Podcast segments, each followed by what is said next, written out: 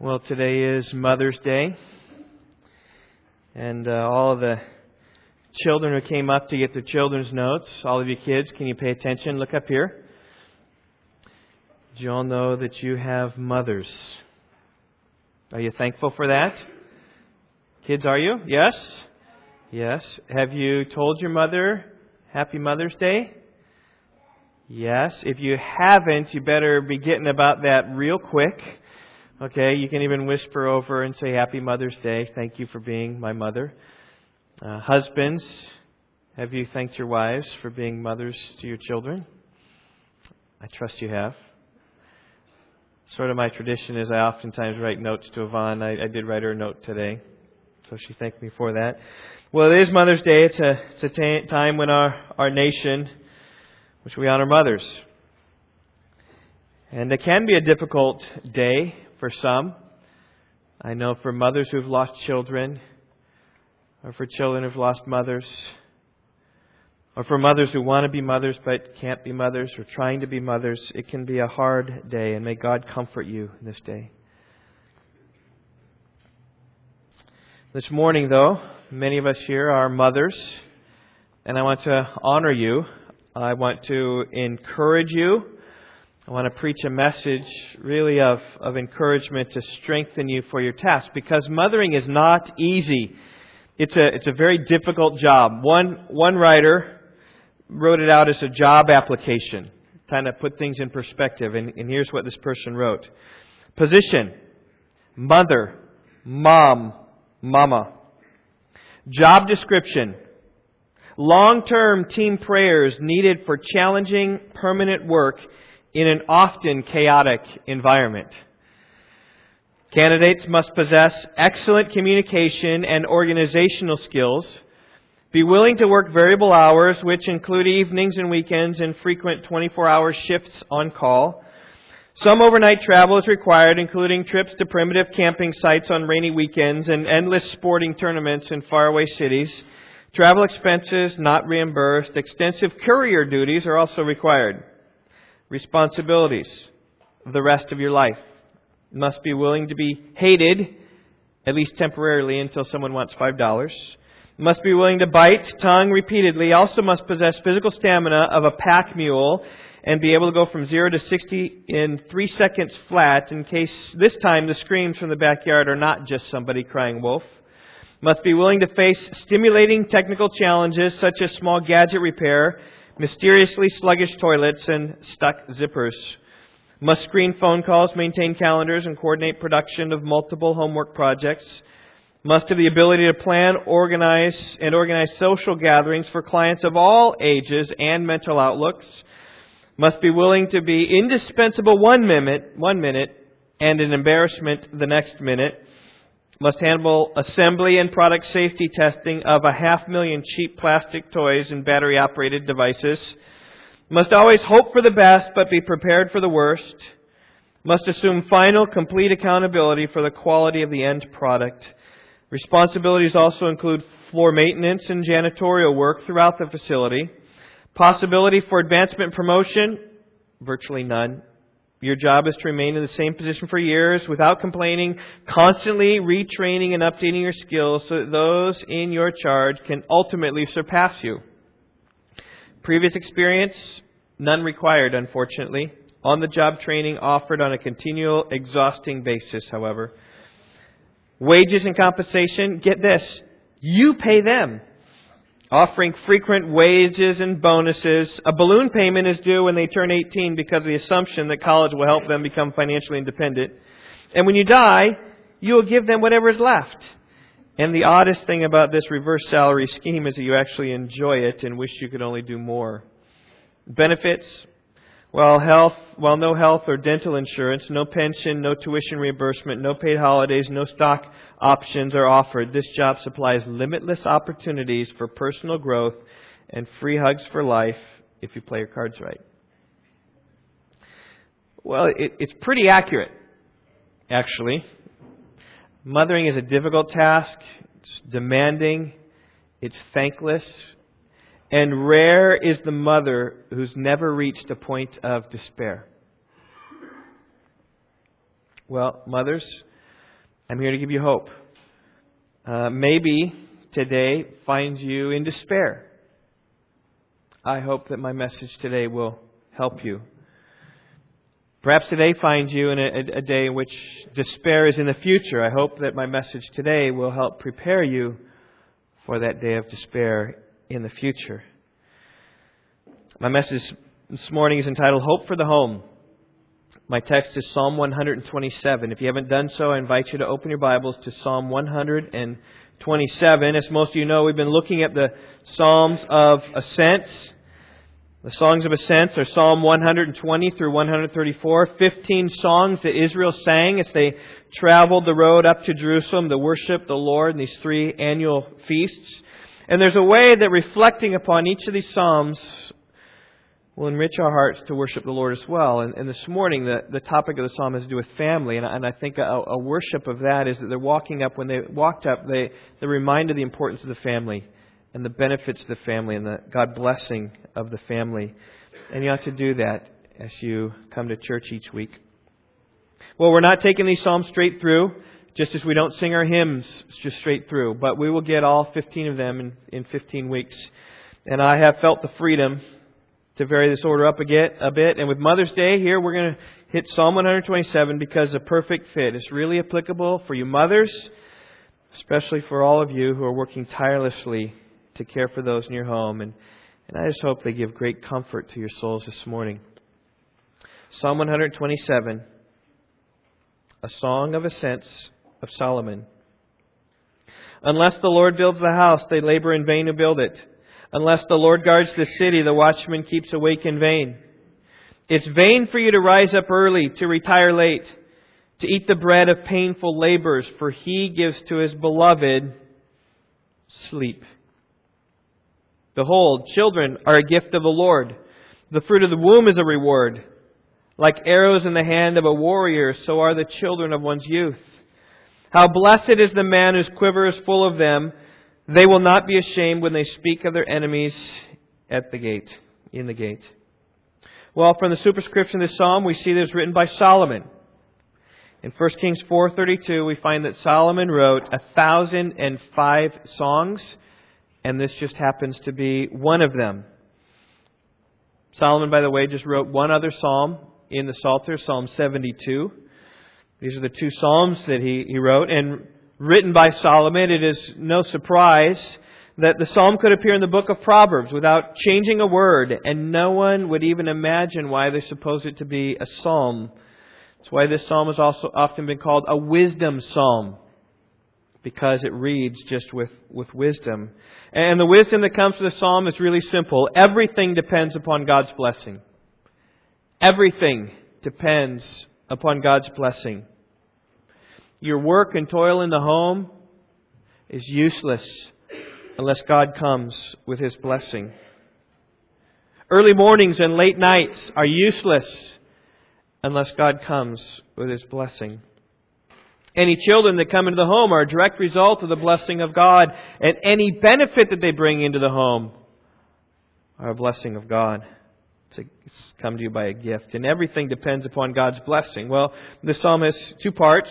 First part comes in verses 1 and 2, and the second part comes in 3 through 5. And so I have two points this morning. First point is this God builds. God builds. And this is good news that He does build. Verse 1 Unless the Lord builds the house, they labor in vain who build it. Unless the Lord guards the city, the watchman keeps awake in vain. In this verse, we see two identical statements, identical, uh, identical grammatically, though they deal with different topics. The first one deals with the house and home, and the second one deals with city and security. And they both state the essential truth that if God does not work, all of your activity is useless. You can try to build a home, you can labor long and hard, but unless God builds the home, your work is nothing. Vain, vanity, emptiness is what it means. And you can try to guard the city. And you can try to protect the city, but unless the Lord is the one who guards the city and protects it, all of your protecting, all of your military prowess is, is nothing apart from God. And, and you can take this principle and extend it in many different areas of life. Unless the Lord builds the church, all the activity and all the efforts is vain. Unless the Lord builds the corporation, all those who work there labor in vain to build the corporation. Unless the Lord gives you military victory, they labor in vain who fight the war. Unless the Lord gives the physical recovery, the doctors treat the patient in vain. Unless the Lord gives understanding, the student studies in vain. Uh, unless the Lord gives the skill, the musician will practice in vain. Unless the Lord changes the heart, the evangelist will preach in vain. It's God who does the work. It's a common thread throughout all Scripture. Psalm 33, verses 16 through 18. The king is not saved by a mighty army. A warrior is not delivered by great strength. A horse is false hope for victory, nor does it deliver anyone by its great strength. Behold, the eye of the Lord is upon those who fear him, on those who hope for his loving kindness. Proverbs 21:30 There is no wisdom and no understanding and no counsel against the Lord. What God counsels, what the wisdom that God has is the only wisdom that there is. Or 1 Corinthians 3, verses 5 through 7, talk about the church. Paul says, What is Apollos and what is Paul? Servants through whom you believed, even as the Lord gave opportunity to each one. Paul says, I planted, Apollos watered, but God caused the growth. So then, neither the one who plants nor the one who waters is anything, but God who causes the growth, and I'll supply, is everything. And that's really the, the message here of verse, of verse 1 is that unless God works, our work is nothing. Now, dig into verse 1. First, we're talking about a house. In Scripture, a house can mean several things. It can mean a physical structure. Um, in a, a building of a home, or it might even sometimes a temple is described as a house. It can refer to a family. The wise woman builds her house, but the foolish tears it down with her hands. by wisdom, a house is built, and by understanding, it's established. So it can mean a building, or it can mean the people within the house. And, and whether it's one or the other, both are true. Remember the Tower of Babel? When the, the workers tried to build this tower that reached up into the heavens? Right? The Lord came down to see the tower and He confused their language and scattered them from over the whole face of the earth. And I say, so much for the tower. Unless the Lord builds the tower, they labor in vain who try to build it. Or do you remember when David sinned with Bathsheba? The Lord brought a curse upon his whole household. The Lord said, The sword shall never depart from your house, and I will raise up evil against you from your own household. And he faced the troubles. Unless the Lord builds the house, they labor in vain who build it. And what's true of the house is true of the city. in the time of Solomon, guarding a city was an important task. Every city was fortified with walls, with lookout towers to, to see if enemies were coming in the entire history of Israel and Judah, as one of cities being attacked and defended, watchmen were important. And unless God guarded the city, the watchmen keep it awake in vain. You remember Jericho? When Israel defeated Jericho, it was with the help of the Lord. And, and I don't care what sort of watchmen Jericho had posted on the city walls, the Lord was against the city, and its walls crumbled, and its people were defeated. Or do you remember Ai? That, that city, that small city that Israel went out and attacked, because the Lord was protecting Ai, they lost. Not because they had such great watchmen. And even the most diligent watchman is no match for God. The city is not safe. And obviously, our focus this morning, being Mother's Day, is to focus on house building. Help to mothers. And I just say this mothers, unless the Lord builds your house, you labor in vain trying to build it. Now, that's not to say you shouldn't work hard, moms. That's not it at all. You should work hard to build your house. Isn't that what Proverbs 31 is about? It's about a woman who works hard. The virtuous woman looks for wool and flax. She works with her hands, brings food from afar, gives food to her household, purchases the field, plants a vineyard, girds herself with strength, extends her hands to the poor, makes covering for herself, makes and sells linen garments, supplies belts to tradesmen, and says in Proverbs 31:27, she looks well to the ways of her household and does not eat the bread of idleness. Such is the virtuous woman. And I say, mothers, you must work. The dirty diapers and endless meals and late nights and planning and counseling and loving and consoling and the, the trips to Woodman's and the next load of laundry. Listen, all of these are all part of it. You wrongly understand this verse if it means, well, I'm going to labor in vain. I might as well not labor at all. So you sit back, watch television, and surf the internet every day because you reason that God's the one who builds. And if you reason that way, you're, you're dead wrong. It's not right. Motherhood is a call to work. The call in verse 1 is a call to work with right perspective. You need the perspective of verse 2. It's vain for you to rise up early and to retire late, to eat the bread of painful labors for he gives to his beloved, I'm translating that, sleep. Uh, again, you see this word vain. It occurs in verse 1 twice. It occurs here in verse 2 the third time. It speaks about the vanity of working hard. Now, hard work is good. Proverbs commends hard work. It condemns the sluggard who refuses to work, and such a one will come to poverty. But here in verse 2, we see that there's a way to work which is totally vain. It's the sort of work that never stops. It's the, the long hours, the work that never, ever ends. It's the 20 hour days. It's the 18 hour days. Remember, God gave Israel a Sabbath to rest. One day in seven to rest. Good principle for us to follow as well. Rest is important. And do you realize that God gave us sleep as well so that we don't work all the time. You ever thought about sleep? There's nothing really intrinsic in us that necessitates us sleeping, but God gives it to us to slow us down. And God gives sleep, and sleep is good. Solomon said the sleep of the working man is pleasant. But Psalm 127 is addressing the workaholic here. The one who burns the candle from both ends. The one who's always on the go and perpetually tired. The one who doesn't get enough sleep. The one who's always busy, busy, busy, busy, busy, busy, busy, busy, doing this and that. And that's the one that Solomon addresses. Now, let me say, many workaholics have good motives. They want to help their children, they, they, they want to get ahead. But I just say this in trying to get ahead, you can lose your children. Solomon spoke of this in Ecclesiastes 2, verses 18 through 21. He says, I hated all the fruit of my labor for which I had labored under the sun, because I must leave it to the man who will come after me. And who knows whether he'll be a wise man or a fool? Yet he will have control over all the fruit of my labor, for which I have labored by acting wisely under the sun. This too is vanity. Therefore, I completely despaired of all the fruit of my labor for which I labored under the sun. When there is a man who has labored with wisdom and knowledge and skill, and he gives his legacy to one who has not labored with them, this too is vanity and a great evil. For what does a man get in all his labor and all his striving with which he labors under the sun? Because all his days his task is painful and grievous, and even at night his mind does not rest. This too is vanity.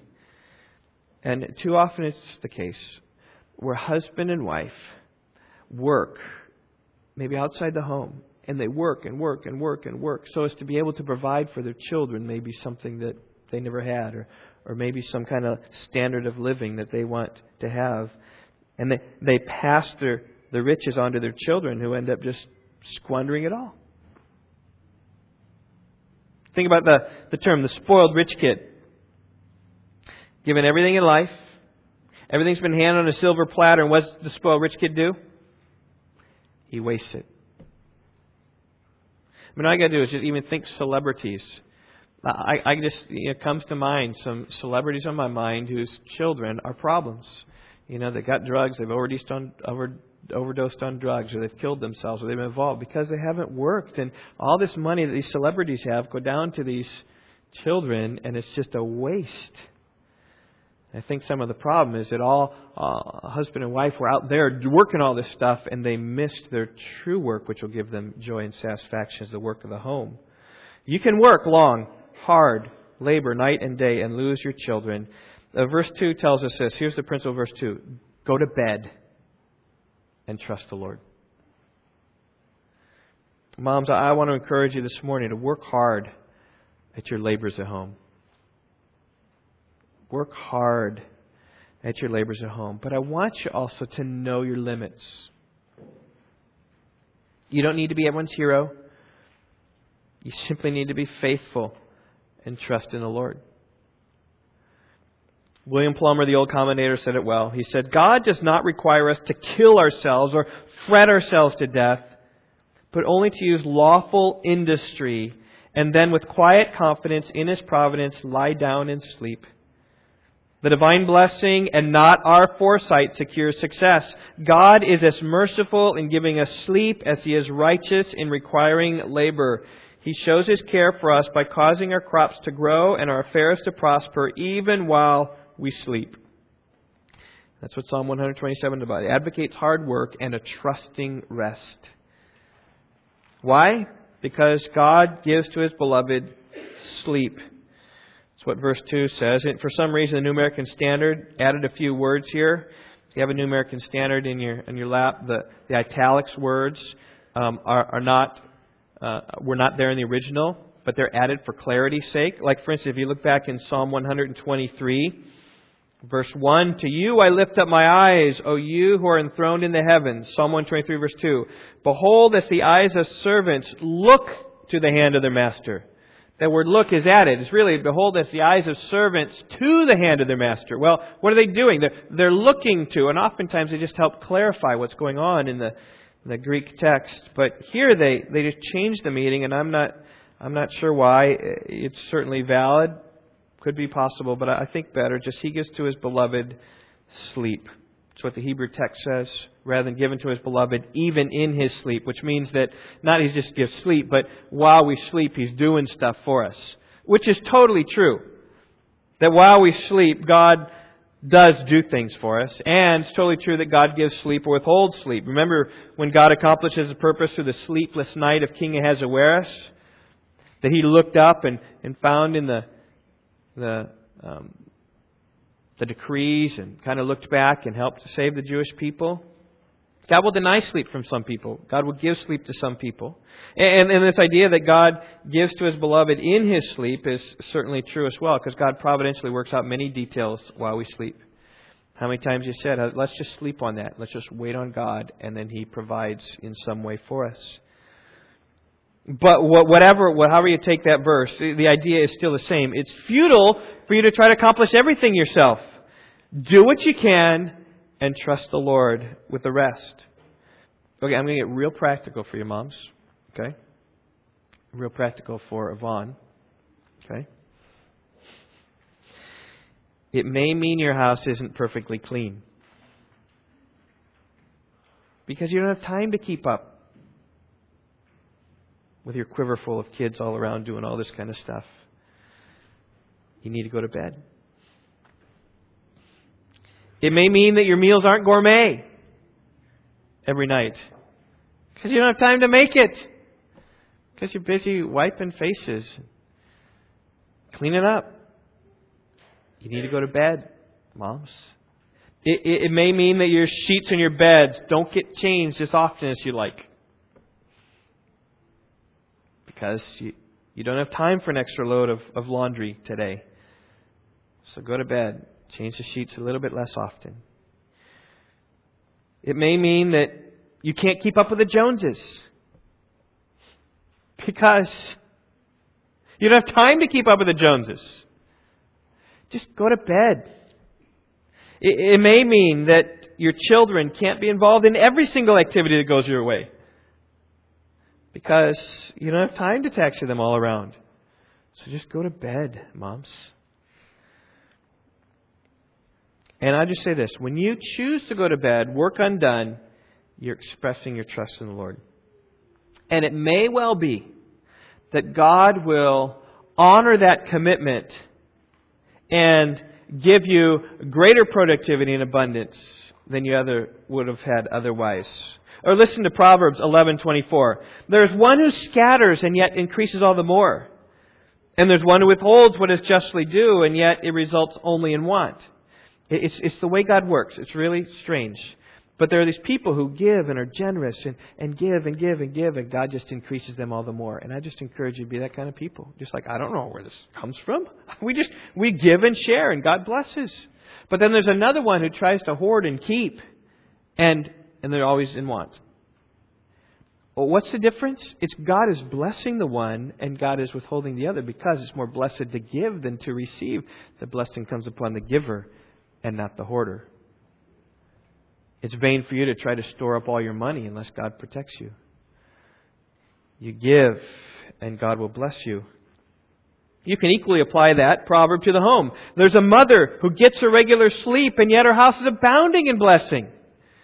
And there's another mother who works tirelessly in the home, only getting a few hours of sleep at night, and her results are few. You see the difference? It's all dependent upon God's work and God's blessing. And I just say this is the sovereignty of God in application. And I trust, mothers, this comes as a great encouragement to your soul. You don't need to be perfect, mom. You don't need to. You just work in labor, be faithful to the Lord, lay your pillow on at night, and pray and trust the Lord. Say, God, I've done all I can do. Just ask your blessing. I know this message the sovereignty of God as trust has helped Yvonne greatly. Uh, we, we, talked about this, I think it was about 18 months ago, we were talking.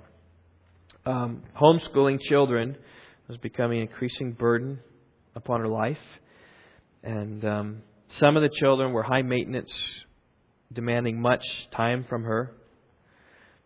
Some of her children were a little behind in reading. Some of her children were not doing well in their studies.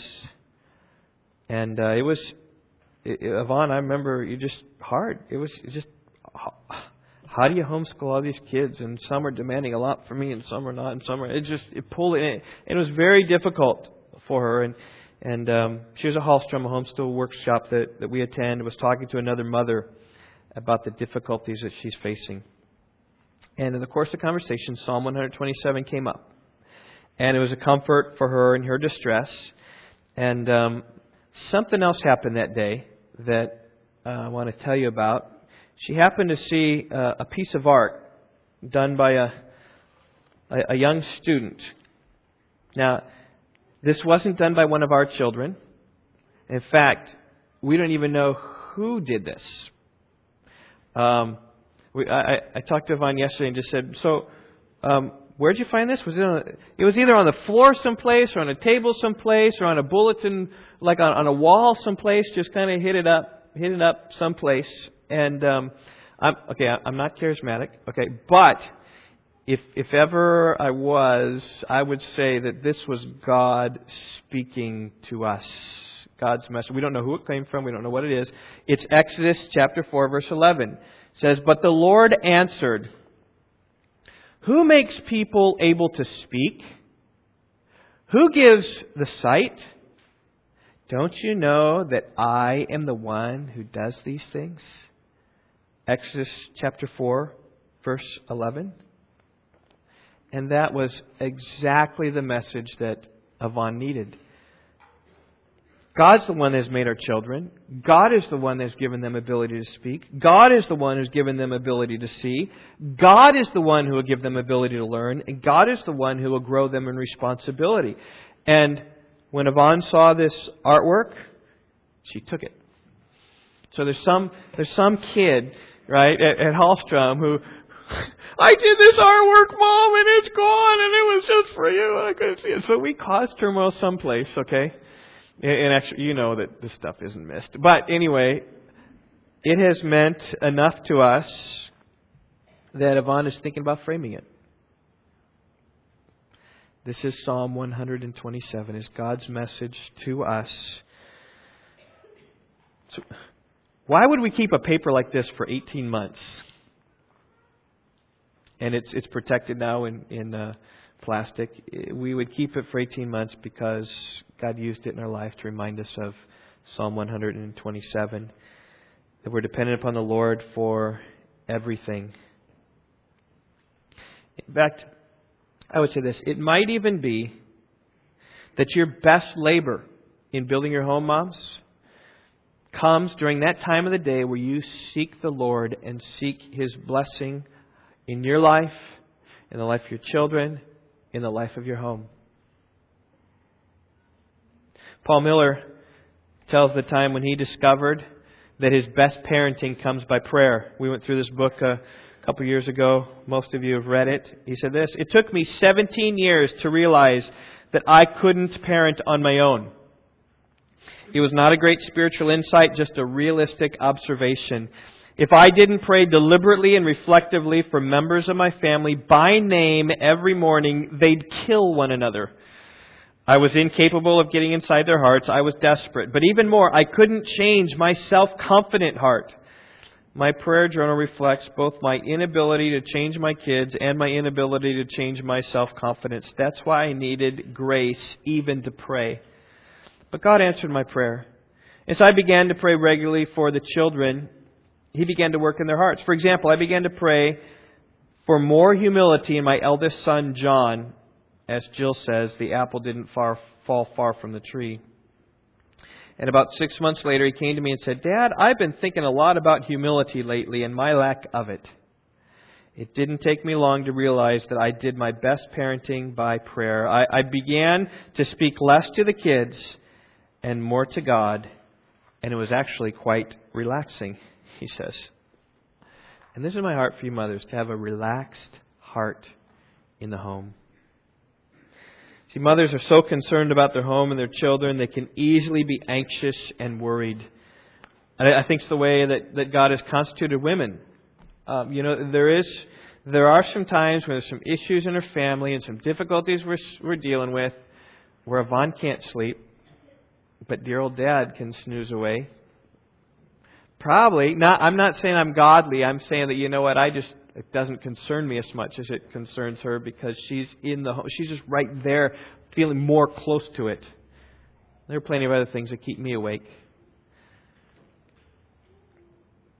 But moms can easily find themselves unable to sleep because of the worry of the children. And, and Solomon tells you to sleep. And Solomon promises from the Lord he gives to his beloved sleep. So, moms, trust that God builds. Trust that God is the one who's going to build your home. Yes, labor. Yes, strive. Yes, love. Yes, counsel. And do all those things in that job description. But realize that, that God is the one who ultimately builds your, your house. All right. Let's move to my second point quickly here. Not only does God builds, but God blesses. Verse 3 Behold, children are a gift of the Lord. The fruit of the womb is a reward. This verse begins with the exclamation, Behold! This is like Jesus saying, Truly, truly, I say to you. In other words, pay attention to what I'm going to say. And here it is. Children are a gift of the Lord. And here is the reality. Any child that comes into your home is a direct result of the blessing of God. A direct result of the kindness of God. It is a gift to you. Now, most translations here in verse 3 say heritage from the Lord. Um, literally, it means inheritance. Behold, children are an inheritance from the Lord. What's an inheritance? It's something that you receive. It's a, it's a windfall, if you were, in some, some regard. It's what your parents pass on to you when they pass away. And likewise, we ought to consider our children as, as coming a windfall from the Lord to us. It's our great inheritance. It's what we have. It's who will care for us when we're old. Verse 3 says that they are a reward. Now, in Hebrew parallelism, you need to see there is some uh, parallel here between being a gift or a, or a heritage or, uh, and also with being a reward. Now, we often think of children as a gift, and, and they are a gift, and we don't deserve them. And the only children we have is because God has given them to us. And, and there are times when God withholds this gift. For instance, Old Testament saints Sarah and Rebecca and Rachel and Hannah and Elizabeth all were barren. And for a time, God withheld the gift of children from them. And the pain of this barrenness is incredible. Proverbs 30, verse 15 to 17, speaks about when God doesn't give this gift. There are three things which will not be satisfied, and four which will not say enough. Sheol, there's the grave. It's always taking, it's always taking bodies, always taking the death. The barren womb. We'll come back to that earth that is never satisfied with water, right? The rain comes down, earth just keeps drinking and drinking and drinking and drinking, never rejects the water. And fire that never says enough. You, you put more wood on a fire, it's going to burn. It, it's, it's never satisfied. And so, likewise, the barren womb will cry out and cry out and cry out until it receives a baby from the Lord. And so every child that comes into our home is a total gift of the Lord. And yet, let's not back away from this meaning of this word reward. Reward is usually something described by exchange for the hiring process. You work and here's your reward. Right? You do this and, and here's what you get. And I do think here that there's a sense where, yes, it's a gift from the Lord, but there's also a sense where God rewards faithfulness as well. It's like the Proverbs, the general truth that God rewards righteousness with children, though it is not true in every circumstance, lest you look upon a barren woman and say, well, what's your sin?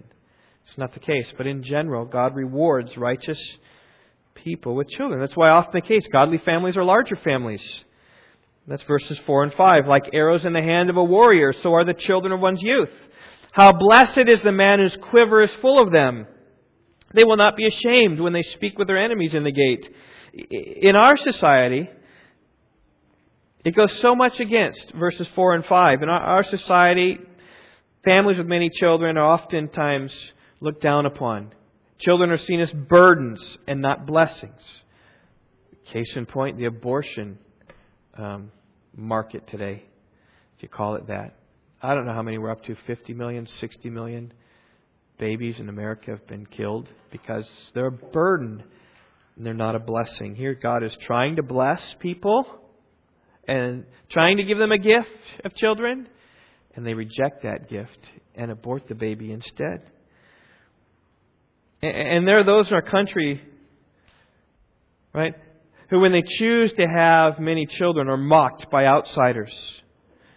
When uh, they tell others how many children they have, often there's, whoa, you have a lot of kids. Or they say, Do you know where children come from? Like trying to solve your problem for you? This kind of mocking and jesting, but otherwise it's coming from a, a view that says children are a burden. I even know a man who was called selfish for having so many children. He was accused of being selfish in that he was consuming, he and his family were consuming more of the precious, limited resources of the earth for his own family rather than sharing it around. It just shows you how twisted and warped it is. And I say these attitudes from the world do not express the heart of God. God told Adam and Eve to be fruitful and multiply, and such has been the heart of God throughout all time for large families to serve Him. Large families are not a curse, they are a blessing. Look over to Psalm 128 which we'll look at on Father's Day, by the way. Verse 3 Your wife will be like a fruitful vine within your house, your children like olive plants around your table. And there's the picture of blessing, just growth kind of coming up all around and all around your table. You just see all this growth and all these vines that's growing. It's healthy, it's happiness, it's joy, it's fruitfulness. And I just say, church family, let us never diminish such a picture. Let us never diminish that picture. And that's the picture we have in verse 5. How blessed is the man whose quiver is full of them. They will not be ashamed when they speak with their enemies in the gate. The picture here is a man who's got a household full of children. In verse 4, the children are described as arrows. And in verse 5, it just says, Blessed is the one who's got a, a quiver full of arrows, a, a quiver full of children. And particularly the, the blessing comes about here that when he's out public speaking in the in the gates, right, where the men of that city would go and they'd speak with people in the gates and they'd inevitably come upon his enemies, right? Maybe those who compete in the business world, maybe those who have had some conflict with each other at some point, or maybe those who disagree with one's stance on something, whatever. You've got enemies. Every, every side, you're always going to have enemies. But when you're out there, his full quiver at home is never going to give him reason to be ashamed. His full quiver at home is, in fact, going to bolster him and support him and be a help to his cause because it's a sign of blessing upon his life. Large families are not a curse, they are a blessing. And so, as you consider how large your family is, I would simply say this larger is better than smaller. Um, you know, I, I think it was during March Madness or during the Masters. That's the last time my TV was on. I, I remember seeing these commercials for um, um, some some phone company. Maybe you guys know, and they pull in the NBA stars, right? And they say, which is better, bigger or smaller? Right, you guys seen that commercial with uh, Kareem Abdul-Jabbar and Russell and Larry Bird, and which is better? Or, or kids. I see him interviewing kids, right? Which is better? Would you rather be in a big yard or a small yard? What does everyone say? Bigger! And I just say that's the heart of this text, is that bigger is always better. Now, there are circumstances in life that maybe a barren womb prohibits children. Maybe some physical thing inhibits children. So maybe, maybe marrying late prohibits children. I'm not sure, but I would say, if at all opportunity, I would encourage larger rather than smaller. I remember years ago, and this this is one of the things that has, has, has helped me too, is um, we were with my grandmother, and for some reason she was with us during holiday time, and uh, she was with us uh, about time that my family, my brothers and sisters, were trying to fill the earth. Um, and so I don't know how many kids we had at that time. Uh, probably maybe like eight among all the, the five siblings. We just kind of grown on. This was many years ago. Now we have 21 or 22. I, I, I lose track. But um, she was watching all the grandchildren running around and seeing the joy of what that. This is her great grandchildren, by the way, just running around and giving all the joy of of these things. And she herself had two children. I don't know what the reasons were for that. Maybe it's depression oriented. I'm not sure. It was, was growing up around that time. But here was her comment. She says, "I wish I would have had more children. I wish I would have had more children." I know people who uh, early in their life were just uh, married. They didn't want to have children. They kind of pushed it off and they pushed it off and they pushed it off. And then they maybe got exposed to some of this teaching of Psalm 127, or they said, "Oh, we need to have a child." They they had a child late, and they went, "Oh, I wish we'd have done this earlier and had many more." But by that time, the age of childbearing was gone. And it's very hard. Some of them, I know, I'm just thinking of a couple families in my mind. Some of them have turned to adoption. Some of them are open to adoption. Some of them are wanting that way just to just to help. Well, my grandmother said, I, I wish I would have had more children. I remember also speaking with a godly woman whose children were all grown up. And I remember this woman had five children. And um, she commented to us and to Yvonne, she said, uh, I remember when our children were little, it seemed very hard, and it seemed like the chaos would never end, and those were really, really hard times. But now that they're all gone out of the house, I miss them. I wish we could go back to those because those times were happy times. And I just encourage you, if you're feeling in despair and exhausted and tired, just know that there will be a day when your kids are gone and you're out and you're old and getting wrinkled and tired, and will you look back upon those times and say, that, those are some of the happiest times of my life? I just wish I could go back there. So don't, don't despise busy days because they are, are days of blessing. And so I will, you'll find me always encouraging larger rather than smaller families. And I'm so blessed to pastor this church with so many children.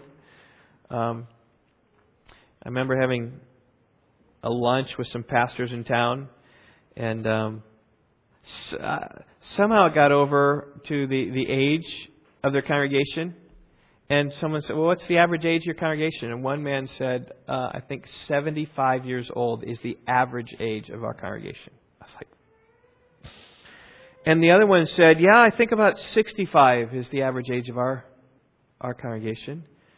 And they said, What about you? And I said, 18 maybe? Well, I don't know. And and I did. I, I looked, and, and this was this was a couple years ago. I looked, and I don't think much has changed. I looked, and our median age is 18. I mean, I think we got half people are under 18, and half the people are older than 18. That's that's wonderful, and I'm so encouraged by that.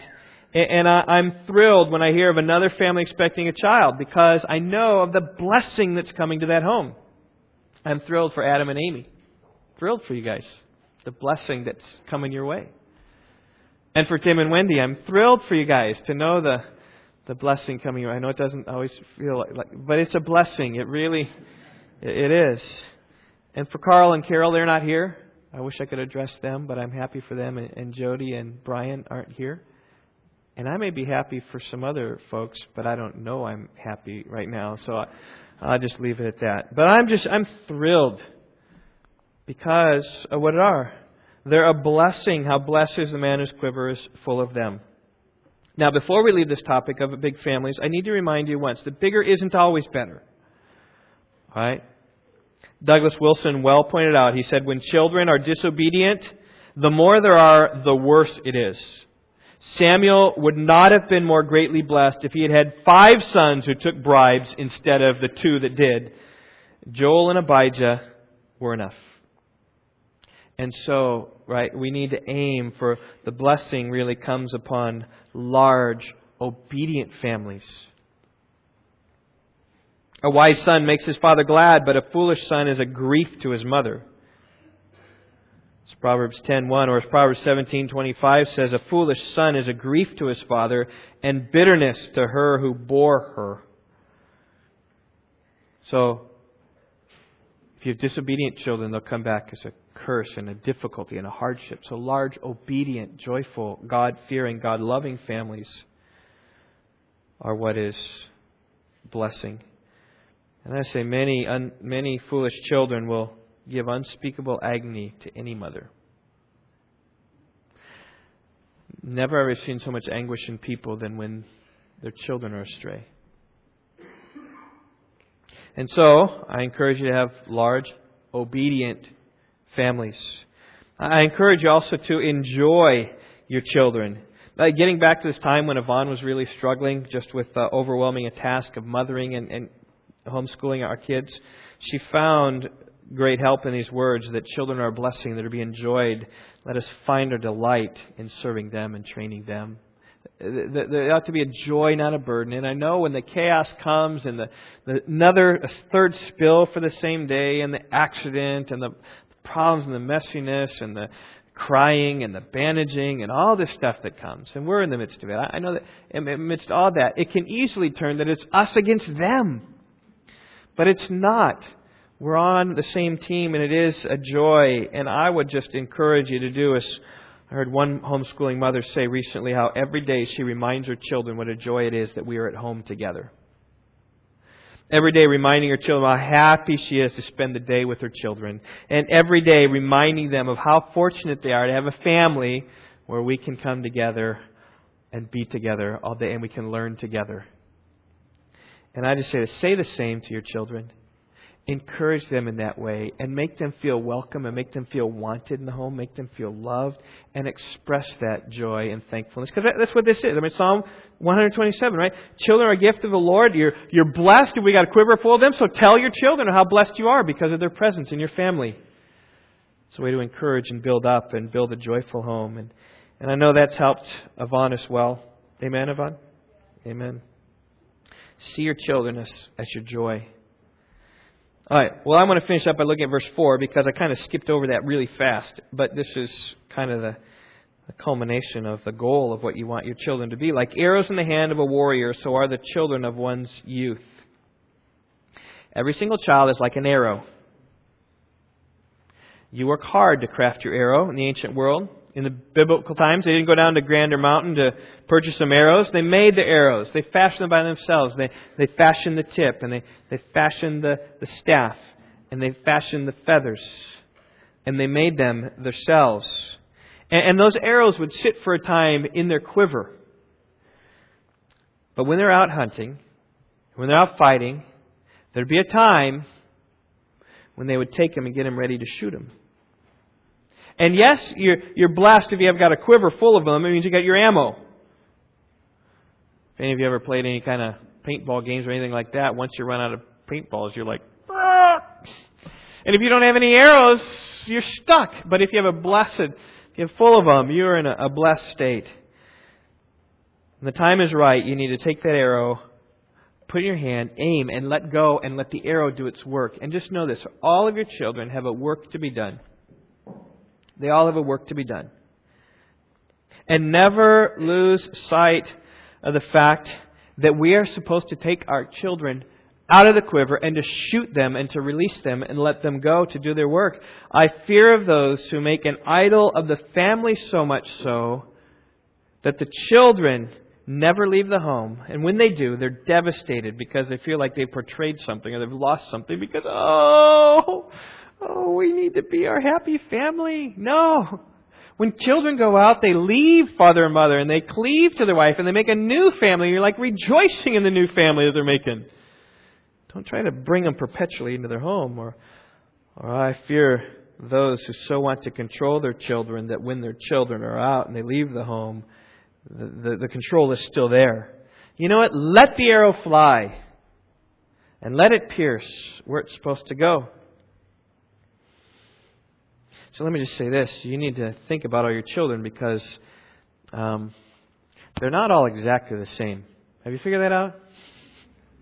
Um, I know for our kids, I say that they're all different species. Is where they are. They're just they're just different. We're talking Carissa and SR are pretty opposite spectrums, right? you think so? And uh, I got one athlete of the bunch. Hannah is an athlete. And Steffi's got the most beautiful voice of, of any of them. And David, we, we I might get a second athlete David. I'm not exactly sure, but that's okay. Eh, we're just wherever their giftedness is, just funnel them and foster them and fan that flame and give them opportunities because they need to shoot. And I do believe that's a lot where train up a child in the way he should go, train up a child according to his bent, train up the child the way he's gifted, and when he's old, he will not depart from it. Train him in the right way. So parents, be open to that, be, be seeing that, and prepare your arrows correctly. But above all this, I just say this prepare them for your joy. Your joy will be maximized when your children are serving the Lord. That's where you're going to find your joy. Uh, I find myself returning often to 3 John, verse 4. Let's just turn there, close my message this morning. 3 John's way in the back. Third John, Jude, and then Revelation. Third John, verse 4. There's only one chapter in this book. Verse 4 I've spoken to many of the parents about this. I've spoken to many of you teenagers about this. I just want to repeat it again because this is this is a big verse in guiding my parenting. I have no greater joy than this to hear of my children walking in the truth. Now, when John spoke and wrote these words, of course, he's talking about spiritual children. He's talking about those who come to faith through his ministry, maybe those who have the privilege of discipling and training. And, and he's saying this, is I, what gives me the most joy is when I think of, whatever, Zacchaeus, who I, I had a chance to minister to and to serve, and we, I taught him and trained him, and now he's out over there at that church, and he's doing really well. Or this church that I used to pastor and I used to teach all these people, and, and now I'm away from them because I'm exiled on the island of Patmos. But they're doing well. And my greatest joy is when I hear of them following and serving the Lord because they're walking in the truth. And I just say this, parents, your joy will be maximized when your children are walking in the truth. In the end, it's not much going to matter whether your children climb the corporate ladder, make it rich in life, or whether they make a, a name for themselves or obtain some kind of notoriety or, or elected to some kind of public office or, or made some kind of star on some basketball team or some theater presentation or, or become the head of the chair of their department or, or, or ascend this ladder. That will give you a measure of joy, but that won't give you absolute joy, ultimate joy. Your, your greatest joy will be whether your children have embraced the gospel of Jesus Christ, whether they've come to, to see their own sin, and whether they've been humbled to, to turn from that sin and to God, and have found that Jesus is their all and all, and have been walking faithfully and trusting in Him. And when they are doing that, all is well in your household. And so, aim for that. Shoot for that. So, mothers, in all of your training and all your busyness and all your meal prep, I would say aim spiritually with your kids. Read the Bible to them. Pray with them.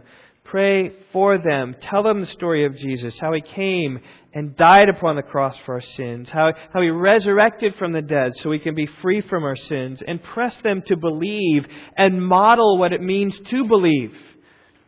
In your sin, you confess your sin. But you have a heart that says, I long to obey God, and be real and be genuine with them, and fill your home with grace and love and encouragement, and fill your home with Christian influences of what you can. And be faithful, involve yourself in the lives of other believers and the lives of the church, and serve the Lord, and, and show your kids that your greatest joy is serving the Lord, and that can be their greatest joy too, and then you get your greatest joy in seeing them having their greatest joy in serving Christ. I just say this make your children your everlasting joy. And trust, in the end, If someone says, Well, what's the secret? What did you do? The answer to that question would be, I labored, but God did it. Right? God gets all the glory for any good of where your children end up. Let's pray. Father, I thank you that you build and you bless, and would pray, O oh Lord, that you would do so in the, the families of our church. Sort of a threat here, unless the Lord builds the house, they labor in vain who build it. And, and God, if you are absent, it doesn't matter what we're doing. And so we long, O oh Lord, for you to be present. Build our homes. Father, I pray for the mothers. I pray you'd help them and support them, encourage them this day to direct their, their work in the labor as trusting in you. God, finding that, that you're the only way that they will ever cope. They're the only hope that they have for their home. And that they need you desperately, God, to, to stir in their lives and the lives of their children to be reality in the home. So, Lord, I do pray that you would do your work and that the families here would grow up believing in Christ. I pray for these children. I pray, O oh Lord, for them to believe. Uh, I pray for them to embrace Christ. There are parents here who have not done that. Certainly, they can't even pass that on to their kids. And so I pray for you, parents, if that's if that's not true of you, repent and cry out to Christ. Future parents, grandparents, Lord, I, I plead you do that. Father, we, we just place this in your hands. It's a, it's a text that begs us to plead to you, and we have come to you. And I pray that you give us a proper perspective on work, proper perspective on sleep. It's all done under your sovereign hand, and we long for you to come and bless. We pray in Jesus' name. Amen.